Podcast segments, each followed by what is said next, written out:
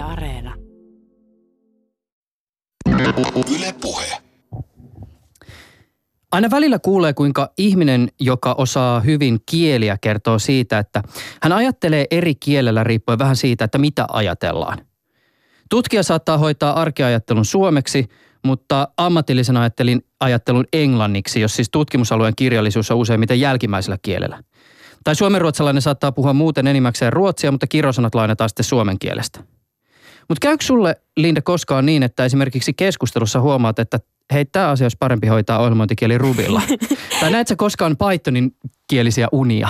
En näe Pythonin kielisiä unia, mutta kyllä mä ajattelen eri tavalla, kun mä käytän erilaisia ohjelmointikieliä ja mun ongelmanratkaisutapa on erilainen, mutta mä luulen, että ihmisten kanssa koodikielellä ajattelemisesta tulee aika sotku. Linda Liukas on ohjelmoija, kirjailija, kuvittaja ja puhuja. Äh, hänet tunnetaan muun muassa Rails Girls-järjestön yhtenä perustajana. Se siis järjestää tytöille ja naisille työpajoja, jossa opetellaan koodaamaan. Linda itse alkoi opetella koodaamista 13-vuotiaana. Linda palkittu Hello Ruby lastenkirjasarja kertoo teknologiasta, tietokoneista ja koodaamisesta ja se on ollut suosittu ei vain Suomessa, vaan myös esimerkiksi Japanissa. Aivan äskettäin Hello Ruby voitti Kiinan suurimman muotoilupalkinnon. Nyt julkaistaan kirjasarjan uusin osa, jonka keskiössä on netti. Mahtavaa saada sut tänään 16. elokuuta tänne studioon juttukumppaniksi. Kiitos. Ylepuheessa Juuso Pekkinen. Sun TEDx-puheessa, jota muuten on katsottu tähän mennessä semmoinen yli puolitoista miljoonaa kertaa, niin sä kerrot olleesi aikoinaan innostunut analyyttisen filosofian yhdestä isästä, Bertrand Russellista. Mm. Äh, siis todella todella, todella tiivistäen. Analyyttisessä filosofiassa kielellisiä kysymyksiä selvitetään logiikan keinoin ja kun logiikka on lähes yhtä eksaktia kuin matematiikka, niin meille ei jää Russellin mukaan kielellisiä tulkinnanvaraisuuksia. Ja monen kysymyksen kohdalla saattaakin paljastua, että tämä ongelma, jota tässä nyt ihmetellään, jonka äärellä ehkä tapellaan, niin se ydin itse asiassa on jonkinnäköinen kielellinen sekannus sen lisäksi, että sä oot äh, Russell-fani, sä oot myös ohjelmoija. Ja kuten maalikkokin ymmärtää, niin ohjelmoinnissa logiikka ja eksaktiivisuus on äärimmäisen tärkeitä onnistuneen lopputuleman näkökulmasta. Tämä vähän kuulostaa siltä, että sun kanssa on joko äärimmäisen vaikea tai äärimmäisen helppo väitellä, riippuen vähän siitä, miten suhtautuu kysymykseen, mitä sä tuolla tarkoitat? No mä mietin sitä, että kun mun ehkä ihastus siihen Russeliin ei lähtenyt puhtaasta logiikasta, vaan ihan niin kuin filosofian historiasta ja siitä, siitä jatkumosta, mistä nämä ää, tota, hahmot tuli. Ja mun kanssa väittely on varmaan tosi raivostuttavaa, koska mä en ajattele välttämättä aina puhtaan loogisesti, mutta mä osaan arvostaa sitä, jos joku osaa argumentoida ajatukset hienosti. Ehkä tuosta jotenkin se, se, mikä mua kiinnostaa tuossa maailmassa on se, että ajatellaan, että moderni tietokone on oikeastaan Aristoteleen keksintö, koska ei tietokone ole syntynyt silleen kokonaisena laitteena jossain kohtaa, vaan, vaan siellä on ollut mukana filosofeja ja materiaaliteknikkoja ja biologeja ja, ja kaiken maailman outoja ja erikoisia ihmisiä, joiden niin yhteen tuomat sattumat ja jotenkin historiat ja kiinnostuksen kohteet on vaikuttanut siihen, että mistä, minkälainen tämä meidän nykypäivän tietokone on. Mutta huomaatko, että sun niinku tämmöisessä arkeajattelussa olisi tämmöinen ikään kuin siis ohjelmoijan ote tai loogikon ote siinä suhteessa, että sulle olisi esimerkiksi tärkeää se, että, että sä ymmärrät tavallaan se, että mikä on esimerkiksi se määritelmä – johon tuo ihminen, joka tuossa mun kanssa keskustelee, viittaa tuolla, mitä se sanoo? No musta se auttaa, jos pystyy joskus vaihtamaan aivojen ajattelurakenteita, mutta äh, siihen suuntaan, että miettii niin ohjelmoija, että osaa vaikka purkaa ison ongelman pienemmiksi palasiksi tai, tai miettiä, että mitkä on näiden asioiden syy-seuraussuhteet tai, tai mikä on näiden asioiden niin luokat. Mutta ehkä eniten mua kiinnostaa kuitenkin se, että esimerkiksi jos ajatellaan, että mistä tota, moderni tietokone on syntynyt, niin se on ollut yksi iso sattuma tämä koko homma. Eli oli semmoinen jäbä kuin Claude Shannon, joka 30-luvulla kirjoitti MITissä väitöskirjaa tai tuommoista graduansa ja se oli niin kuin sähköteknikko ammatilta. Ja siinä vaiheessa sähköpiirejä ei tunnettu ihan kamalan hyvin, mutta sitten, ja se kirjoitti näistä sitä graduansa, mutta sitten sen lisäksi ää, se oli sattunut käymään tämmöisen filosofian kurssin, jossa se oli tutustunut 90 vuotta aikaisemmin tämmöisen englantilaisen, ää, eläneen englantilaisen George Boolen ää, tämmöiseen ajatteluun, ja, joka oli kanssa Russellin aikalainen. Ja sitten kävi vaan niin, että kukaan muu ei ollut yhdistänyt näitä kahta asiaa, sähköoppia ja, ja Boolen logiikkaa. Ja sitten tämä Shannon rakensi periaatteessa koko modernin tietokoneen perustan. Ja samanlaisia tarinoita on teknologian historia täynnä, että on kaksi erilaista tapaa hahmottaa maailmaa ja sitten sä jotenkin yhdistät ne. Vaikka kuuluisa tarina siitä, että Steve Jobs oli mennyt kalligrafiatunnille Berkeleyssä ja innostunut siitä kamalasti ja sen takia äh, ensimmäisessä Macintoshissa oli graafinen käyttöliittymä. Niin ehkä se ajatus siitä, että ei pelkästään semmoisella loogisella ja analyyttisella aivoilla pärjää, vaan että kun sä yhdistät niitä erilaisia ajattelun tapoja, niin siitä syntyy kiinnostava koktaili.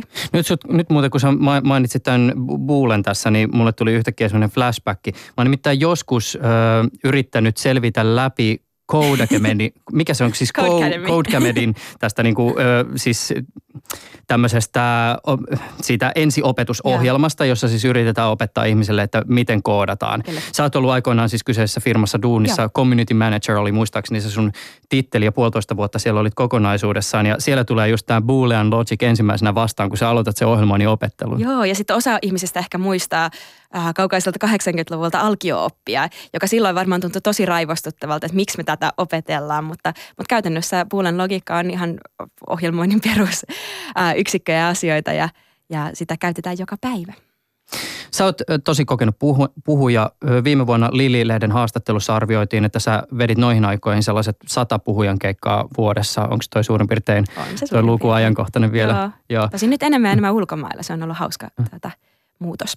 Onko se jotenkin se, että sä puhut niin paljon itseni vaikuttanut siihen, miten sä kuuntelet sitä, miten meitä yritetään vakuuttaa milloin mistäkin asiasta?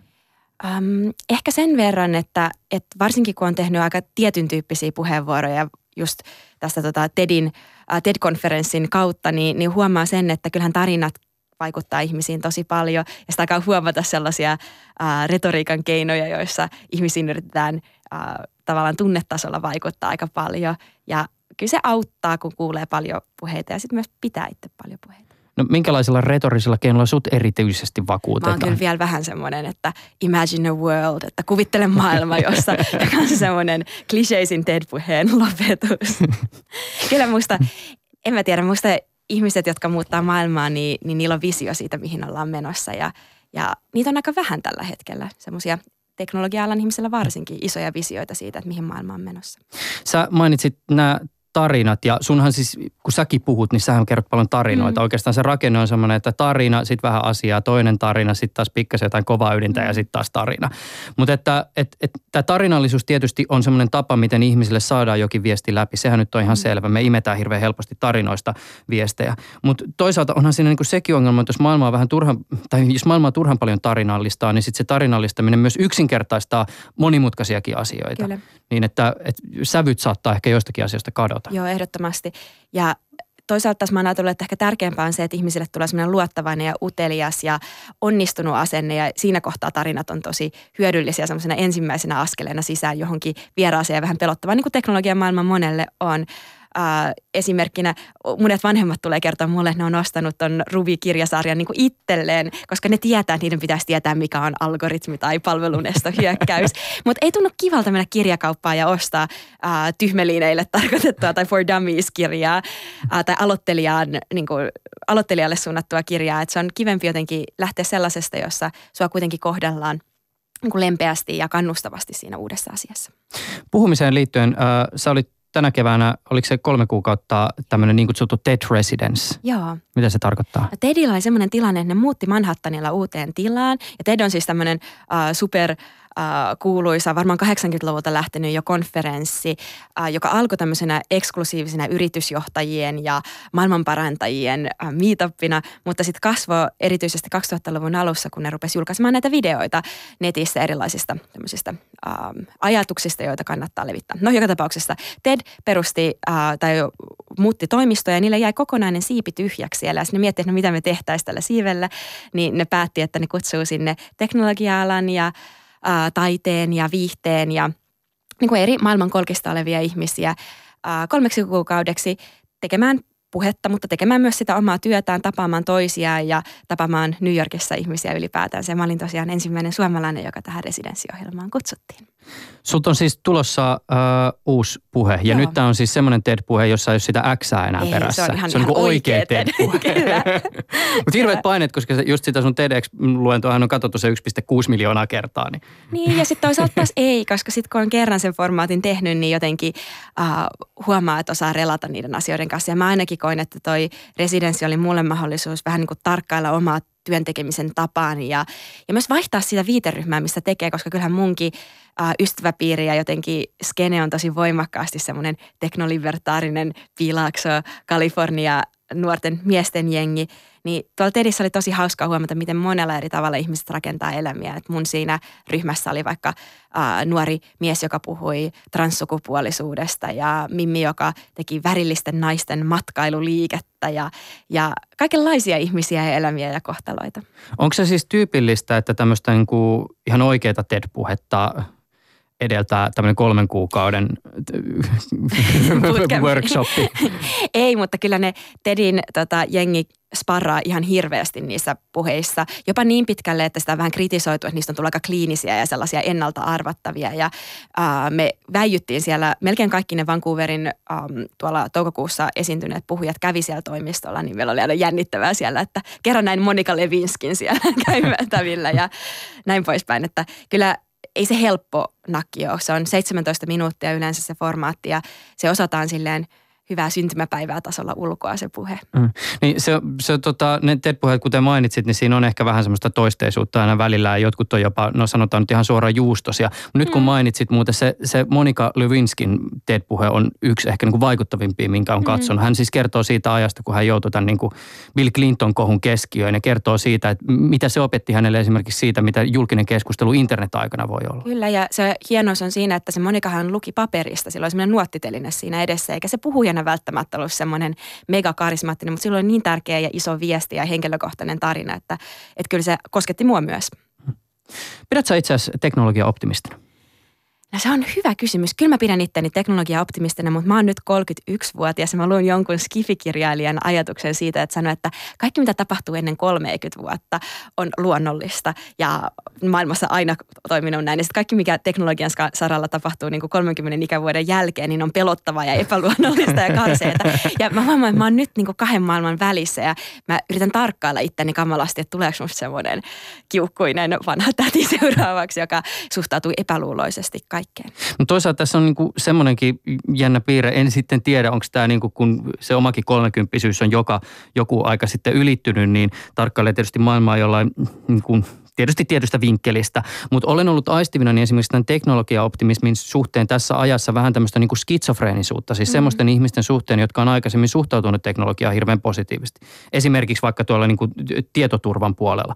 Et siellä on ihmisiä, jotka on ollut sitä mieltä, että aina kun esimerkiksi tehdään jotain säätelyä ja lakeja, niin siinä mennään metsään, mutta tällä hetkellä esimerkiksi niin kuin jonkun IoTn suhteen, siis esineiden internetin mm-hmm. suhteen on hirveän hämmästyttävää se, kuinka niin kuin yhtenäisesti vaikka joku niin kuin tietoturvaporukka on sitä mieltä, että tämä vaatii jotain regulaatiota, mm-hmm. jotta me nähdä vastaavanlaisia niin kuin näitä palvelunestohyökkäyksiä, mitä tässä on niin kuin viime aikoina esimerkiksi nähty.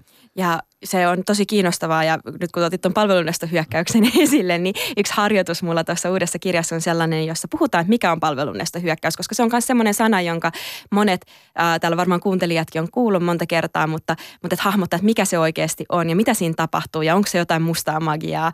Ää, se jotenkin, mä oon ajatellut niin, että kaikki mitä me ei tunneta on pelottavaa ja sitten kaikki, mikä me ymmärretään ja mikä me osataan laittaa kontekstiin, niin se, se on niin kuin lähestyttävää ja ehkä ymmärrettävää. Ja siihen toi ehkä tuo kolmas kirjakin liittyy osittain.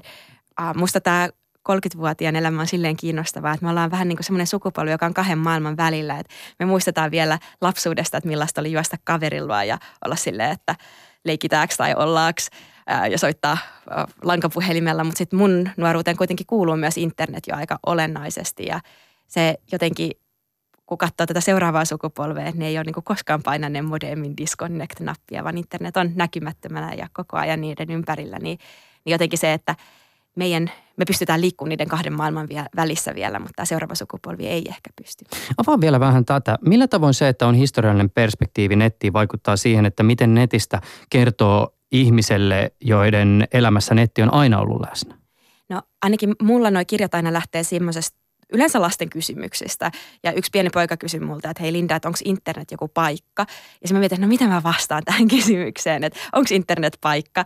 Ja sitten mä mietin jotenkin omaa lapsuutta, niin kun puhuttiin tiedon valtatiestä ja, ja oli kaikenlaisia maailman kyläinternet ja puhuttiin surffaamisesta internetistä ja, ja niistä metaforista. Ja nyt se on vähän niin kuin, musta tuntuu, että puhutaan pilvestä ja se on niin kuin internet, eikä kukaan oikein niin ei lapsille ole kauhean helppo selittää, että mikä se internet oikeastaan on. Niin mä näin sitten ihan tämmöisestä insinööriasenteesta, että puretaan internet osiinsa. Että internet on kommunikaatiota, se on sitä, kun tietokoneet puhuu toisilleen, se on sitä, kun me ihmiset puhutaan tietokoneella ja sitten ennen kaikkea se on sitä, että me ihmiset puhutaan toisillemme.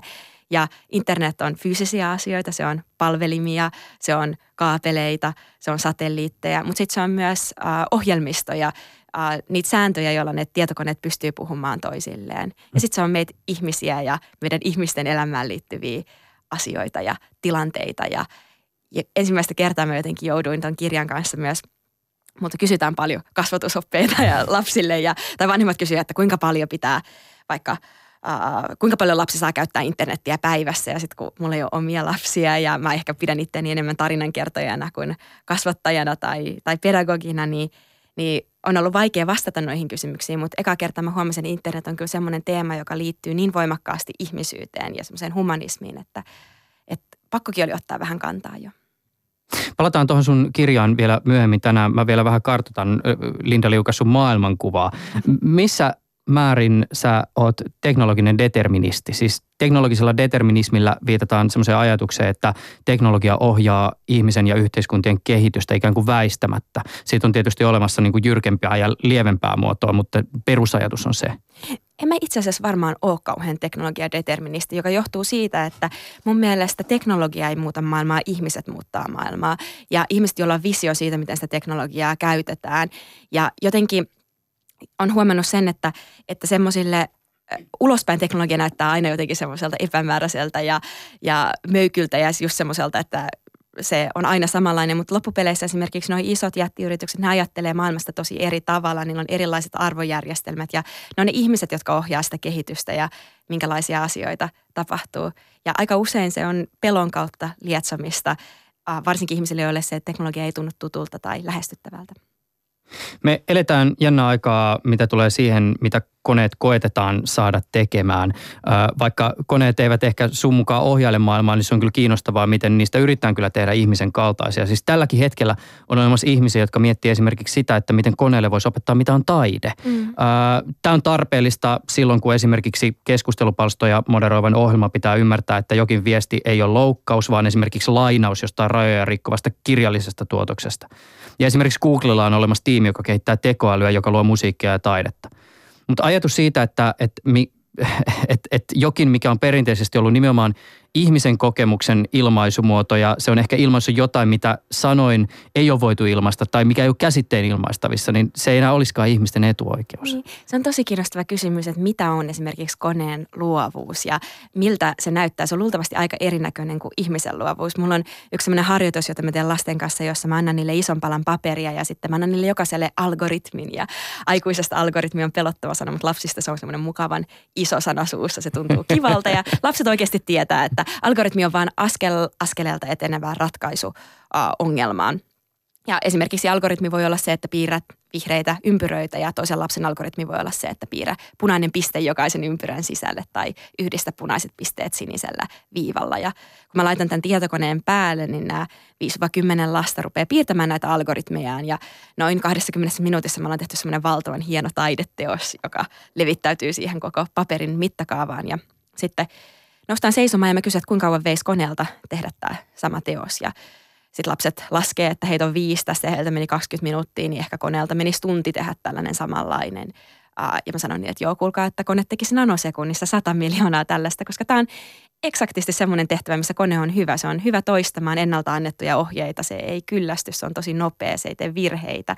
Mutta miltä teistä tuntuu. Ja sitten semmoinen pieni tyttö sanoi, että hänelle tulee tosi kiireinen olo tästä teoksesta. Ja sitten toinen sanoi, että hänelle tulee kesän mieleen tästä teoksesta. Ja jotenkin mä kerron niille että siitä, että, että eihän kone voi itse kokea tuntemuksia. Kone voi mennä Wikipedia-artikkeliin ja verrata vaikka sataan tuhanteen äh, muuhun teokseen ja sanoa, että tämä kuuluu vaikka impressionismin mm. kenttään, mutta eihän kone voi itse omasta kokemusperästään kokea tunteita taiden edessä. Koke, kone ei voi kokea empatiaa. Mutta kone voi, voi luoda vaikutelmia kokemuksista. Joo, se... Ja tässähän nimenomaan, tämähän on nimenomaan sen ydin, että kun, kun kone tulevaisuudessa esimerkiksi luovat taidetta, siis vaikka mm. pop-kappaleita jonkun semmoisen niin mm. niin pop-hitin kaavan perusteella, niin sitähän kone tekee. Joo, mutta sitten se koneen, se tuntemus on kuitenkin ihmisellä. Tunnetta kone ei voi koskaan niin kuin viedä. Ja sitten jotenkin se ajatus siitä, että useat sellaiset ammatit varmaan, joissa tarvitaan joko empatiakykyä tai äh, kannustusta, sellaiset ammatit, jotka ei ole välttämättä niin arvostettuja tänä päivänä, niin kuin vaikka opettajan tai sairaanhoitajan tehtävä, niin tavallaan kone ei ole kauhean hyvä motivoimaan meitä, eikä kone ole kauhean hyvä osoittaa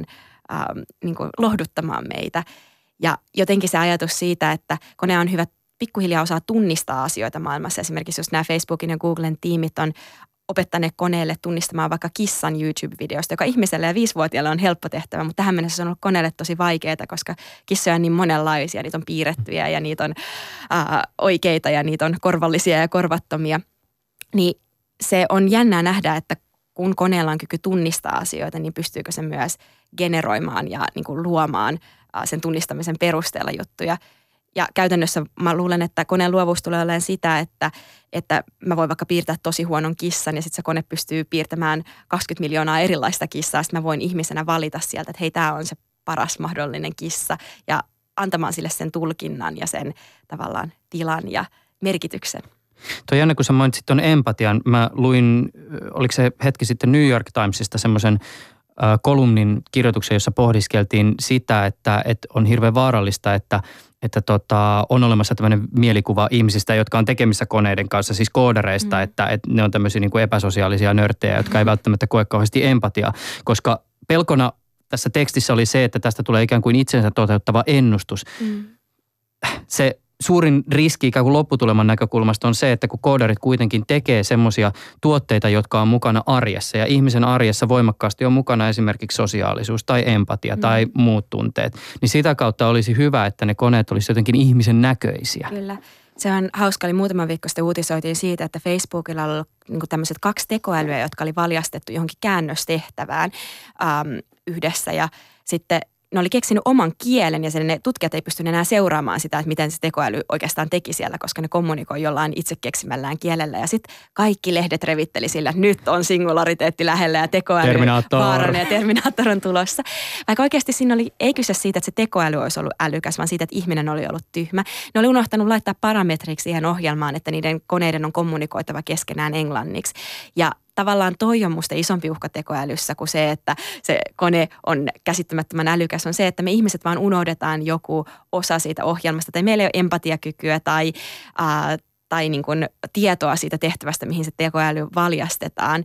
Ja sieltä tulee niitä sotkuja, ei välttämättä siitä, että se tekoäly jotenkin ää, menisi omilla kierroksillaan siinä älykkyydessä. Koska onhan jo nyt esimerkiksi Gebardi on älykkäämpi kuin ihminen, äm, tai sillä on taitoja, jotka, joissa ihminen ei koskaan pysty äm, pärjäämään esimerkiksi gepardi on aina nopeampi kuin ihminen tai taskulaskin on paljon älykkäämpi kuin ihminen äh, tietyssä kapeassa segmentissä, koska taskulaskin pystyy suorittamaan monimutkaisempia laskutoimituksia kuin ihminen pystyy ikinä.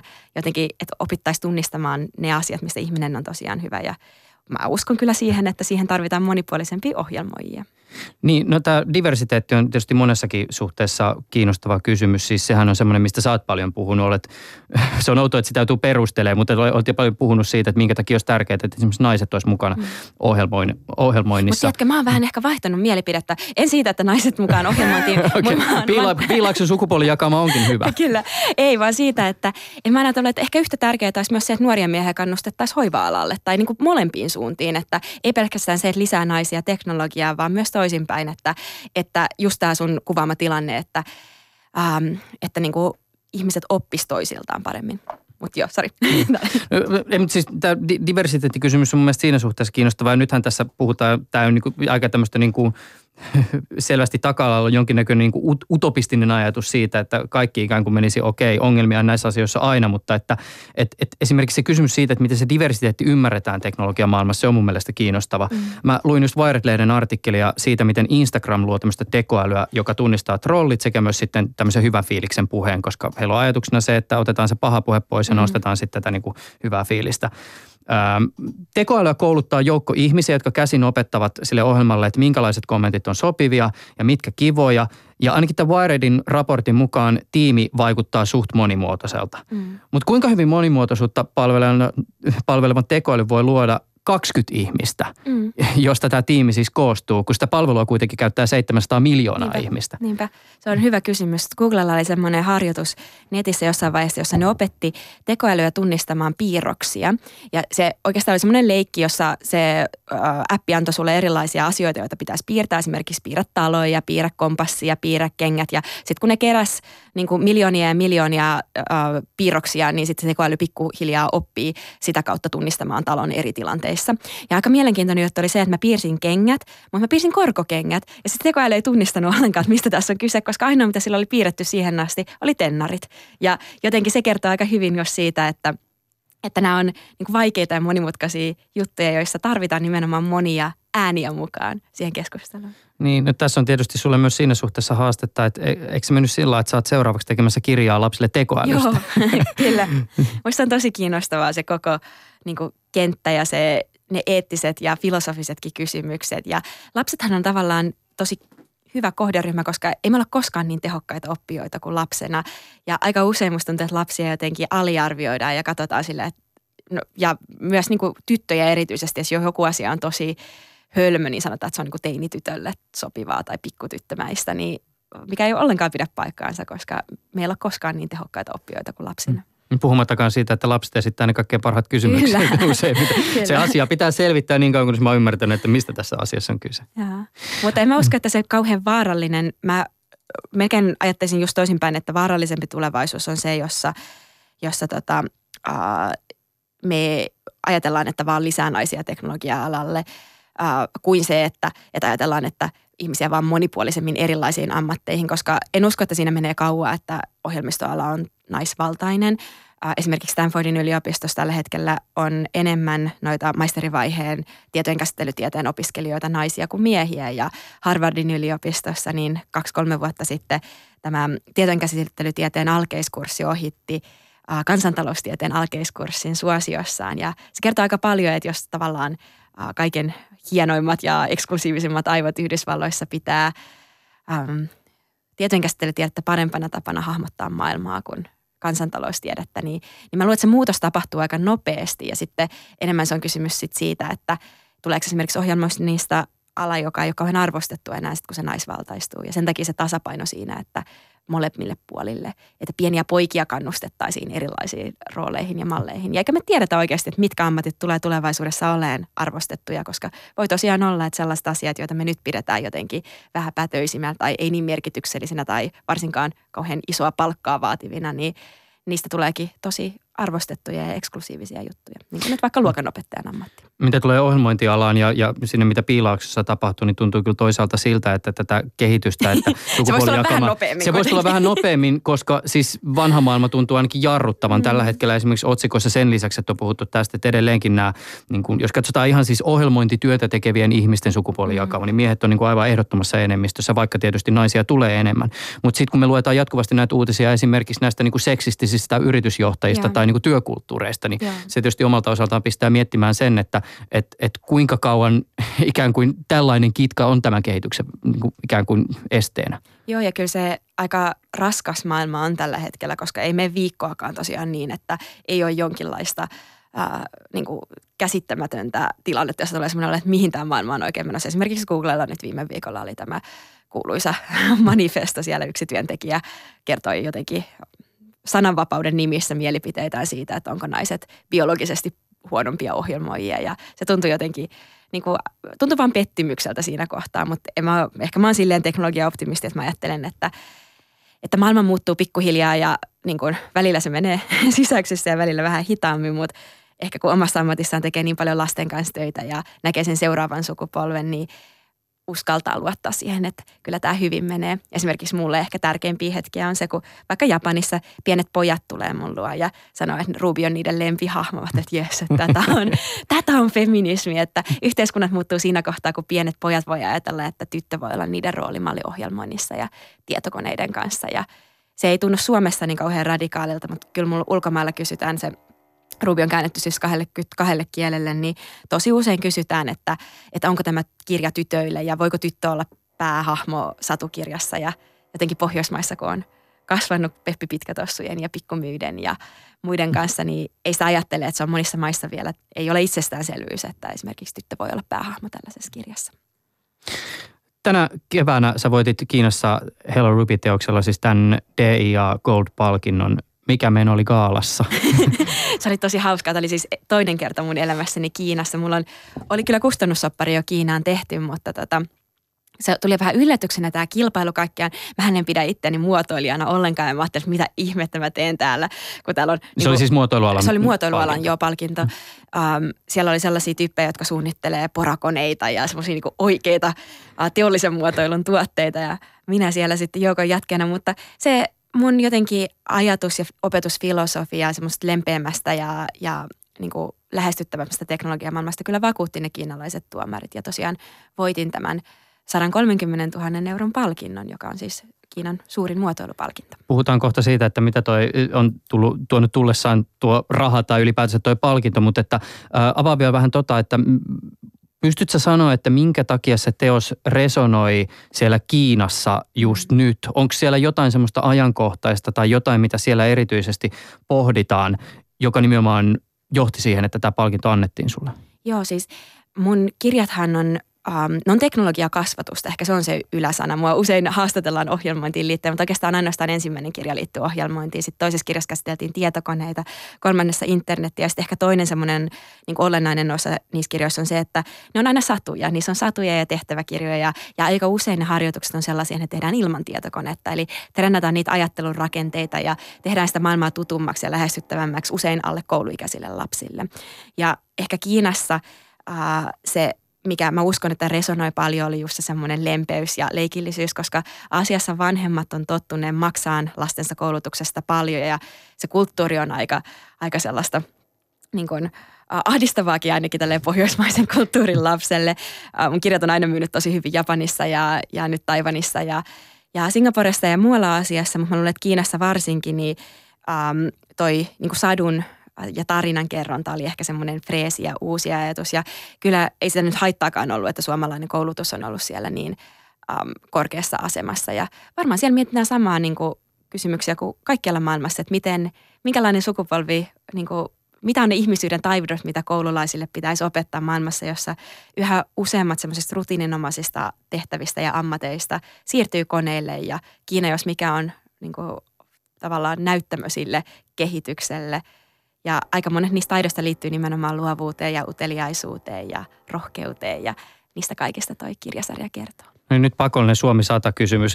Otetaan vähän tämmöistä niin kuin Suomen nostatusta. Äh, kun sä kuuntelit sitä, miten siellä esimerkiksi Kiinan päässä puhuttiin siitä sun kirjasta, mm. niin äh, minkälaisia asia, asioita siellä niin kuin nostettiin nimenomaan ikään kuin suomalaisen yhteiskunnan ikään kuin tämmöiseksi manifestaatioksi? Miten siellä esimerkiksi ajateltiin, että miten sun teoksissa näkyy vaikka niin kuin suomalainen koulutusjärjestelmä? No varmaan just se semmoinen leikillisyys ja, ja ilmiöpohjaisuus, että teknologiaa ei käsitellä pelkästään siinä, että opetetaan lapsia kirjoittamaan Python-koodia tai JavaScript-koodia, vaan opetetaan niitä ajattelun rakenteita ja, ja yritetään luoda sille konteksti sille oppimiselle. Uh, ja sitten niin, se on, se on kyllä hyvä kysymys, että mitkä oli ne eksaktit asiat. Mutta sitten varmaan, kyllä mä luulen, että meillä on aika kova maa myös, maine myös teknologiamaana. Ihan sen takia, että Suomesta on lähtenyt niin paljon niin kuin, kovia teknologiafirmoja, niin kuin MySQL tai SSH tai Linux tai Gitti. Et aika monissa maissa käydään tällä hetkellä just sitä keskustelua, että mitä on ne teknologiataidot, mitä lapsilla pitäisi olla tulevaisuudessa. Ja tämä yhdistelmä Suomessa siitä, että meillä on sekä teknologiaan että opetukseen, että sitten myös sukupuolten väliseen tasa-arvoon liittyvä niin kuin historia ja, ja hieno kehityksen kaari, niin kiinnostaa. No mitä kaikkea tuo palkinto on tähän mennessä tuonut sulle? No, Muuta kuin sen 130 000. Voit toki kertoa, että mihin sitäkin rahaa on mennyt. se menee varmaan takaisin sinne Kiinan markkinaan ja sen kehittämiseen. Kirja tulee ulos siis mun ymmärtääkseni ensi viikolla Pekingin kirjamessujen aikaan. Ja tota, on tullut kyllä paljon yhteydenottoja erilaisilta päiväkodeilta ja muilta, jotka haluaisi niinku miettiä sitä, että miten tätä kirjaa voitaisiin viedä sinne kiinalaiseen kulttuuriin.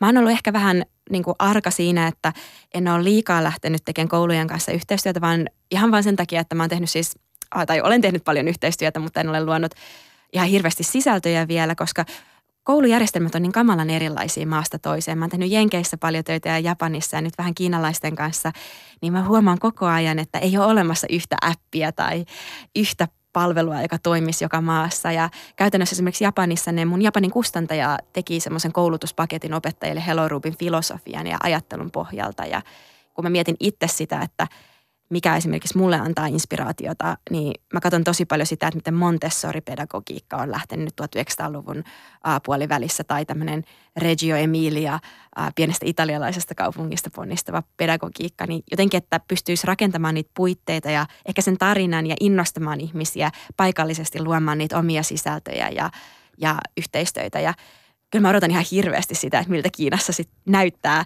kiinalaisessa luokkahuoneessa toi mun äh, pehmeä ja lämmin ja lempeä pohjoismainen teknologia satumaailma.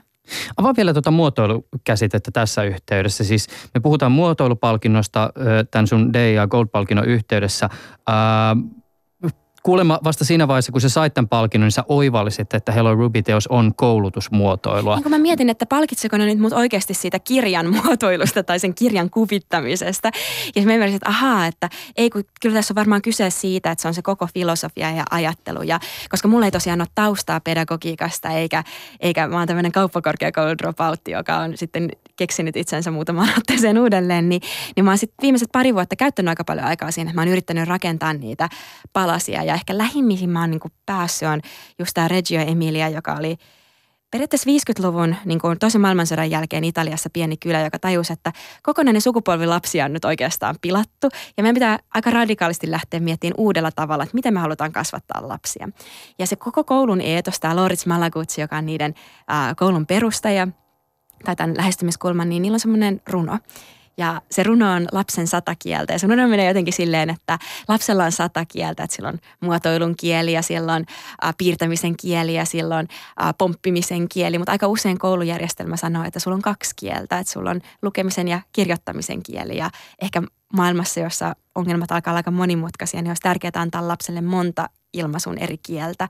Ja koodi voi olla yksi niistä ilmaisun kielistä, ongelmanratkaisun ja itseilmaisun väline. Ja Mä en vielä tiedä, että syntyykö Ruubin opetus filosofiasta tai pedagogista runo vai tuleeko siitä näyttely, mutta jotenkin musta tuntuu, on aina tuntunut siltä, että toi on enemmän kuin pelkkä kirja, että se on tapa hahmottaa maailmaa. Mutta se on edelleenkin, mä mietin jotenkin, ja nyt siis tämä ei ole semmoinen keskustelu, mihin mä olen erityisesti perehtynyt, mutta mä oon niin pohtiskellut sitä, että et, et, et mitä se muotoilu periaatteessa siellä mm. niin kuin tekee siellä pedagogiikan maailmassa. Että onko tämä nyt jotakin, joku semmoinen, niin onko tässä joku tämmöinen flaidis, että opettajat miettii, että mitä nuo muotoilijat niin kuin meidän, meidän tontilla tekee, vai mi, mikä se on se muotoilun ydin? No mä esimerkiksi ajattelen, että muotoilun ydin on mulle siinä, että, että aika onhan ohjelmointi opetettu lapsille varmaan 70-luvusta lähtien. Silloin jo 60-luvulla on niin kuin ensimmäiset pioneerit Seymour Pappert ja Cynthia Solomon ruvennut opettaa logo-ohjelmointia lapsille. Mutta aika iso osa ohjelmoinnin opetuksesta on ollut suunnattu loogis-matemaattisesti lahjakkaille, vähän introverteille lapsille, jotka oppii parhaiten silleen, että ne lukee kirjasta tai tekee koneella. Ja muotoilurooli on siinä, että me ymmärretään, että oppijoita on tosi monenlaisia. Että on se pieni poika, joka oppii parhaiten silleen, että se keikkuu tuolilla, tai se pieni tyttö, joka oppii parhaiten silleen, että se lukee tarinan ja lähtee suureen seikkailuun. Ja jotenkin mä ajattelen sitä, että muotoilu on mulle empatiaa ja, ja niin kun yritän muistaa, että mitkä oli ne asiat, mistä mä lapsena innostuin ja mitkä mun sydämen sai läpättämään ja, ja jotenkin tuoda sitä teknologiaa, kasvatusta siihen ja näyttää, että miltä nämä asiat voi näyttää arjessa. Mitä sä teet tällä hetkellä New Yorkin opettajan koulutuslaitoksella? Mä oon opettanut siellä opettajia opettamaan, tulipas metalause. New York on tosi hauska osavaltio. Siellä on päätetty, että vuoteen 2020 mennessä New Yorkin 13 000 koulua, niin kaikille lapsille tarjotaan merkityksellinen kokemus teknologiasta ja tämmöisestä tietojenkäsittelytieteestä jokaisella luokka-asteella. Ja tämä on musta aika kiinnostava määritelmä. Siellä ei sanota, että jokaisen lapsen pitää oppia Python koodauksen perusteet. Että, että merkityksellinen kokemus on se määritelmä. Ja sinne on lähtenyt purkaan, että jos meillä on 13 000 koulua, niin kuinka monta opettajaa meidän pitää kouluttaa 2020 mennessä. Ja mä oon ollut nyt osa niin kun, äh, tätä opettajan koulutus tota, projektia.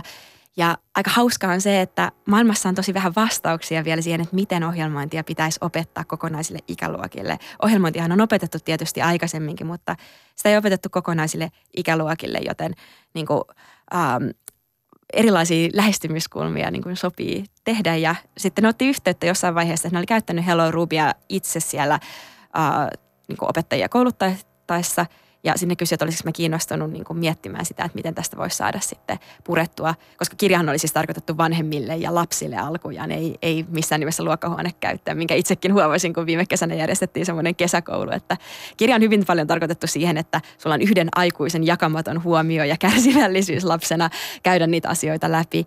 Ja sitten tosiaan, kun mä olin Nykissä joka tapauksessa kevään, niin oli tosi hauskaa myös tehdä siellä opettajien kanssa yhteistyötä.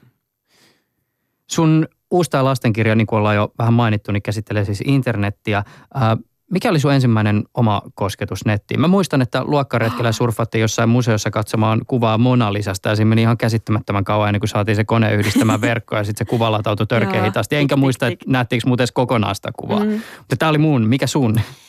Mä oon varmaan mennyt ensimmäisen kerran internettiin 95 tai 96 ja mä oon etsinyt kissoja – paperinukkeja ja Spice Girlsin kuvia muistaakseni. Onko silloin jo löytynyt netistä kissoja? Joo, kyllä ne kissat on ollut niin netin DNAssa yhtä lailla kuin linkin käsite tai, tai avoimuus tai yhdessä tekeminen. Niin, niin, niin.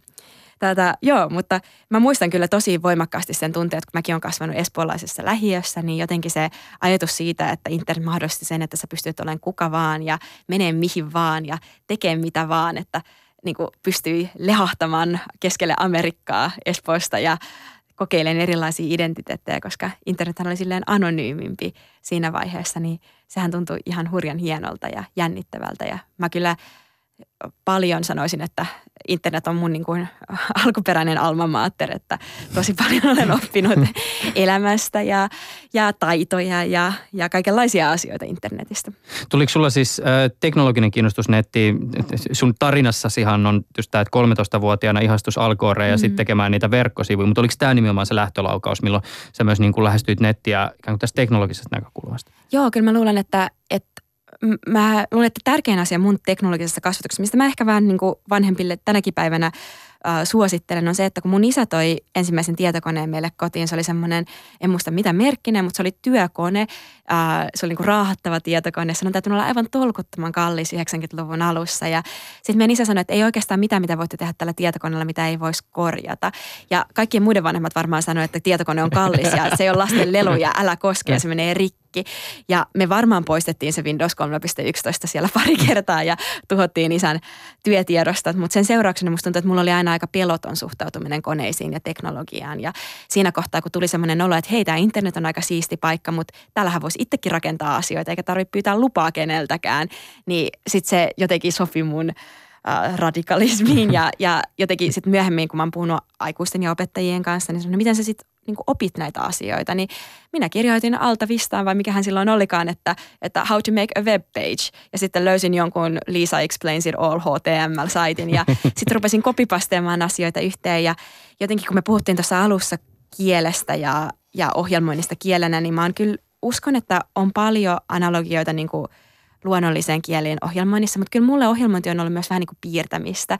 Että ensin sä piirrät – jonkinlaisen kuvan, niin sitten sä rupeat korjaamaan ja kumittamaan ja testaamaan sitä ja, ja jos sä pyydät sata ihmistä piirtämään kuvan kissasta, niin tulee sata erilaista kissaa. Niin samalla tavalla ohjelmointi on ollut mulle vähän semmoinen liimanleikkaa, kokeile tota, asioita niin kauan, että onnistuu.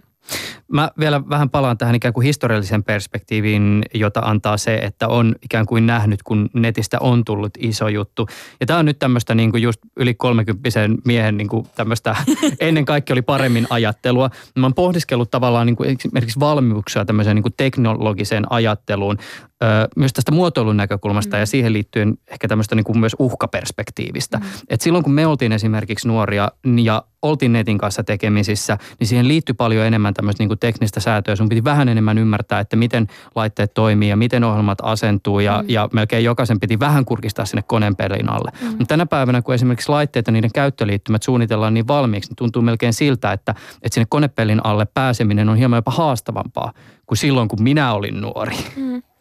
Ja se on musta aika väärin, että jotenkin lapsihan oppii kontekstin kautta ja lapsi, jos me annetaan niin kuin ennalta määriteltyjä sanastoja, ihan vaikka toinen esimerkki on matematiikasta, jos sulle vaan sanotaan muuttuja tai ehtolauseke tai mikä tahansa, niin niin eihän sulle tule käsitystä siitä, että mikä se on ja mihin sitä käytetään. Ja samalla tavalla, jos sulle vaan annetaan tabletti käteen, jonka, jota ei koskaan pysty avaamaan tai kurkistamaan, mitä sieltä sisältä löytyy, tai jonka joku on suunnitellut ja sulkenut sulta, niin, niin kyllä sulle syntyy ihan erilainen äh, suhde teknologiaan. Kun sä lähdit tekemään tätä uutta kirjaa, niin oliko minkälaista haastetta pohtia sitä, että, että mistä kulmasta ikään kuin lähtee netti avaa? Vai oliko se päivänselvää? Ää, ei se ehkä päivänselvää ollut, mutta mä pikkasen googlailin, että minkälaisia kirjoja internetistä tänä päivänä kirjoitetaan. Ja aika monet niistä lähti aika pelokkaasta asenteesta. Ehkä vähän vanhemman generaation asenteesta, jotka on aikuisia oppineet käyttämään internettiä. Ja kun mulla on kuitenkin 13-12-vuotiaan aika semmoinen vapauttava ja iso kokemus netistä, niin mä halusin kirjoittaa sellaisen kirjan, jossa ei pelotella ja varotella, koska tosi iso osa internet-kirjallisuutta tuota, on sitä, että yhdeksän asiaa, jotka voi mennä pieleen netissä. Ja musta, tai että näin suojelet lastasi internetin vaaroilta. Ja musta parasta on ollut netissä se, että minähän voin tänä päivänä opetella ähm, solubiologiaa Stanfordissa tai, tai neuroverkkoja MITistä ilmaiseksi internetin avulla ja äh, voin perustaa oman median ja, ja tavallaan ne kaikki mahdollisuudet, mitä internet tarjoaa. Se alkuperäinen internetin lupaus yhdistää meidät kaikki. Niin sulla on tässä kirjassa myös tietysti vähän tämmöistä varottelua tai mainintaa siitä, että kannattaa olla joissakin tuossa varovainen ja tarkkaavainen. Siis teoksessa kehotaan kriittisyyteen sisältöjä kohtaan, mm. herätellä ajattelemaan yksityisyyttä ja kerrotaan esimerkiksi haittaohjelmista. Onko nämä semmoisia asioita, jotka kuitenkin on tavallaan vähän niin kuin pakko mainita, jos tämmöisen kirjan tekee? Joo, ja sitten on asioita, jotka on koko ajan murroksessa ja muuttuu. Esimerkiksi mä kerron siellä vähän noista tota, algoritmeista ja millä perusteella – tota, algoritmeja meille näytetään, tai noita, millä perusteella vaikka Facebook näyttää meille tiettyjä mainoksia. Ja tota, mä muistan kerran yhdelle vanhemmalle sukulaiselle kertoneeni tästä, niin, niin se oli silleen, että, että ai jaa, että että eikö se ole sattumaa, että Facebook osaa näyttää just niitä oikein, samoja mekkoja, mitä mä kävin vähän aikaisemmin katsomassa. Ja yksi harjoitus, mitä me lasten kanssa ollaan tehty, on tämmöinen datahippa-harjoitus, jossa lapset kirjoittaa ensin paperilapuille erilaisia asioita itsestään. Esimerkiksi, että mä oon tyttö ja mä tykkään turtleseista ja mä oon Porvoosta ja mä oon viisivuotias. Ja sitten ne laput laitetaan kiinni sun vaatteisiin pienillä pyykkipojilla ja sitten mä päästän irti Amazonin ja Facebookin ja Googlen, jotka on siis näitä äh, hippajahtaajia, joiden tehtävänä kerätä niin paljon dataa lapsista kuin mahdollista. Ja sitten kerätään tämmöinen, ja sitten sä häviät tietysti siinä kohtaa kaikki sun datalaput on kerätty. Sitten on semmoinen iso valtava pino näistä datalapuista, ja ne lapset poimii sieltä uuden persoonan, esimerkiksi poika, joka on Lapista ja kahdeksanvuotias ja tykkää My Little Poniesista. Ja sitten ne saa suunnitella Helsingin Sanomien etusivun uusiksi niin, että ne miettii, että minkälaisista otsikosta tämä poika tykkäisi, minkälaisista äh, mainoksista tämä poika tykkäisi ja minkälaisesta kuvasta tämä lapsi tykkäisi. Ja tätä on internetin tulevaisuus. Se personifikoidaan meille isojen yritysten toimesta, koska internet ei ole kauhean neutraali enää, vaan se on isojen yritysten ää, ja algoritmien pyörittämää. Ja mun kokemus internetistä voi olla tosi erilainen kuin sun kokemus. Mutta nämä on sellaisia asioita, joita on välillä aikuisillekin tosi vierasta ja, ja uutta kertoa, koska koska internet on koko ajan murroksessa ja musta ehkä sen takia on tärkeää antaa lapsille työkaluja hahmottaa sitä, koska internet ei ole valmis, vaan se kehittyy koko ajan ja se, että millaisia ihmisiä meillä on mukana rakentamassa internetiä, määrittää sitä, että mikä on internetin tulevaisuus. Mutta sekin on myös just kiinnostavaa se, että tämmöiset asiat täytyy selittää aikuisille ennen kuin puhutaan esimerkiksi siitä, että vaikka että mi- miten lähdetään kehittämään jotakin niin kuin yksityisyyttä koskevaa lainsäädäntöä. Mm. Tai sitten niin kuin, jos ajatellaan vaikka tämmöisiä käytännön esimerkkejä uutisista, siis tiedotusvälineet viranomaiset on joutunut viime vuosina selittämään varttuneemmallekin kansalaisille, että mikä on vaikka DNS-palvelin. Mm. Viime vuonna palveluestohyökkäys vaikutti Amazonin, Twitterin ja Spotifyn toimintaan ja sitten sanomalehdissä jouduttiin juurtajaksen selittää, että no näin tämä mm. homma menee. Niinpä. Mutta että tämä tietysti tämmöisellä johdatuksella tämä, kysymykseen on varmaan jonkinnäköisesti jo sisäänrakennettukin vastaus, mutta et missä määrin sä koet sen, että, että kenen tahansa on tärkeää ymmärtää se, että miten netti toimii?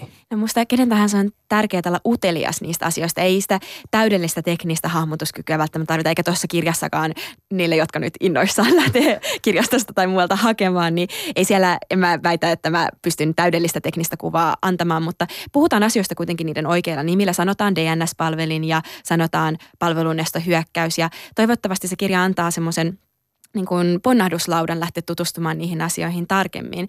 Musta yksi hyvä esimerkki siitä on, että kun Mark Andersen teki ensimmäistä Netscape-selainta silloin 90-luvun alussa, niin sillä oli mahdollisuus laittaa siihen Netscape-selaimeen mikromaksu niin niin, että saisit selaimen sisällä voinut maksaa esimerkiksi ää, taiteilijoille tai videontekijöille tai mille tahansa. Ja tästä on siis 30 vuotta seuraava, 20 vuotta aikaa ja jotenkin – se päätös, mitä Mark teki siinä kohtaa, että se ei halunnutkaan tehdä sitä, on vaikuttanut ihan hirveästi siihen, millainen internet meillä on tänään. Ja Andersen teki paljon muita hienoja asioita, mutta jotenkin se, että yhdellä ihmisellä ja sen maailmankuvalla voi olla ihan hirveän iso vaikutus siihen, että mihin internet on menossa. Ja sen takia musta me tarvitaan moniäänisempiä ihmisiä, ei pelkästään kommentoimaan, koska sitä on vaikea kommentoida, jos ei tiedä, miten asiat toimii, mutta myös olemaan uteliaita siitä, että miten se tekninen taso toimii ja käymään dialogia niiden ihmisten kanssa, jotka mm tekee näitä asioita. Tässä muuten taas yksi hyvä esimerkki siitä, kuinka teknologian kontekstissa tehdyt ihan pienet päätökset saattaisivat niin kuin potentiaalisesti kertautua tosi isoiksi yhteiskunnallisiksi Joo. jutuiksi, koska jos siinä ensimmäisessä selaimessa olisi esimerkiksi ollut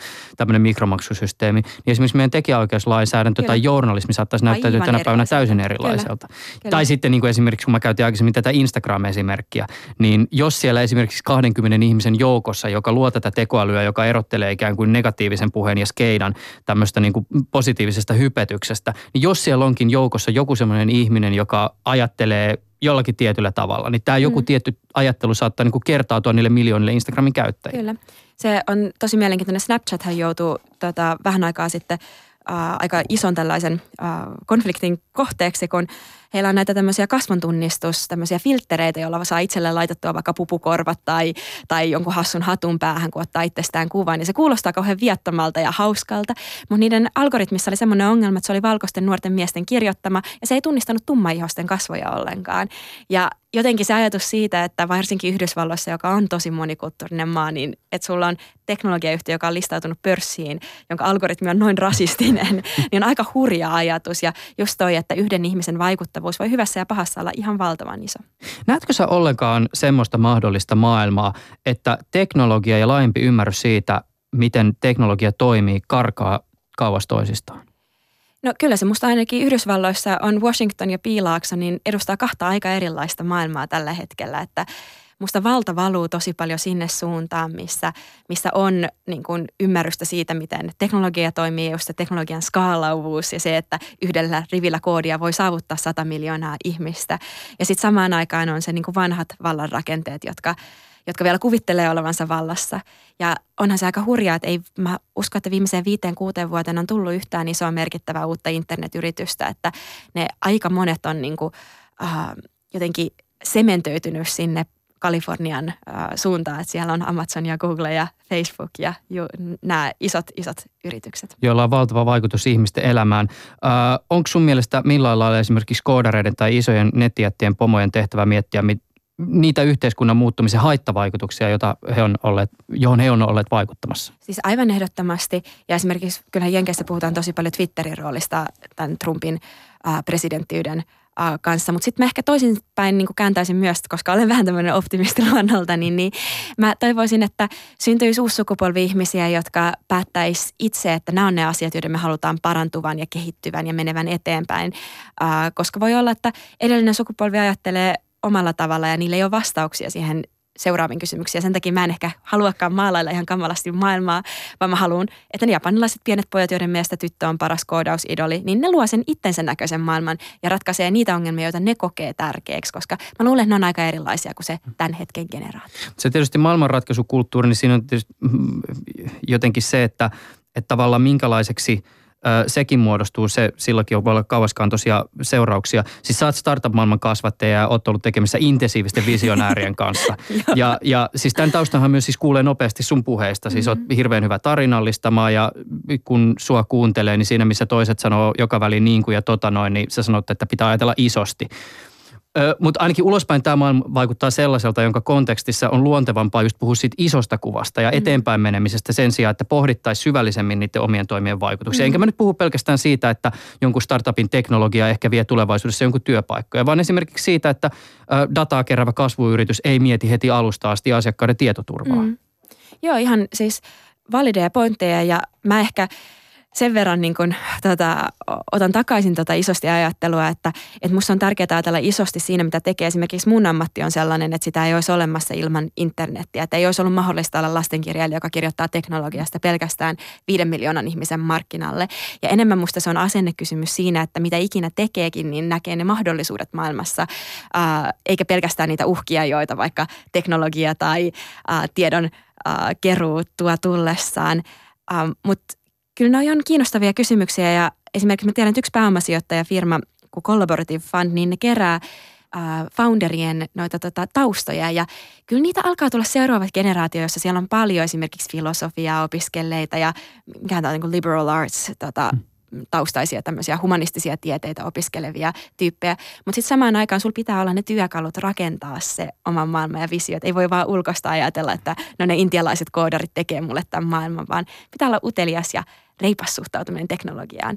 Joten ehkä takaisin sinne alkuun, että on musta kiinnostava maailma, jossa on erilaisia taustoja, jotka yhdistyy kiinnostavalla ja uudella tavalla ratkaisemaan ongelmia.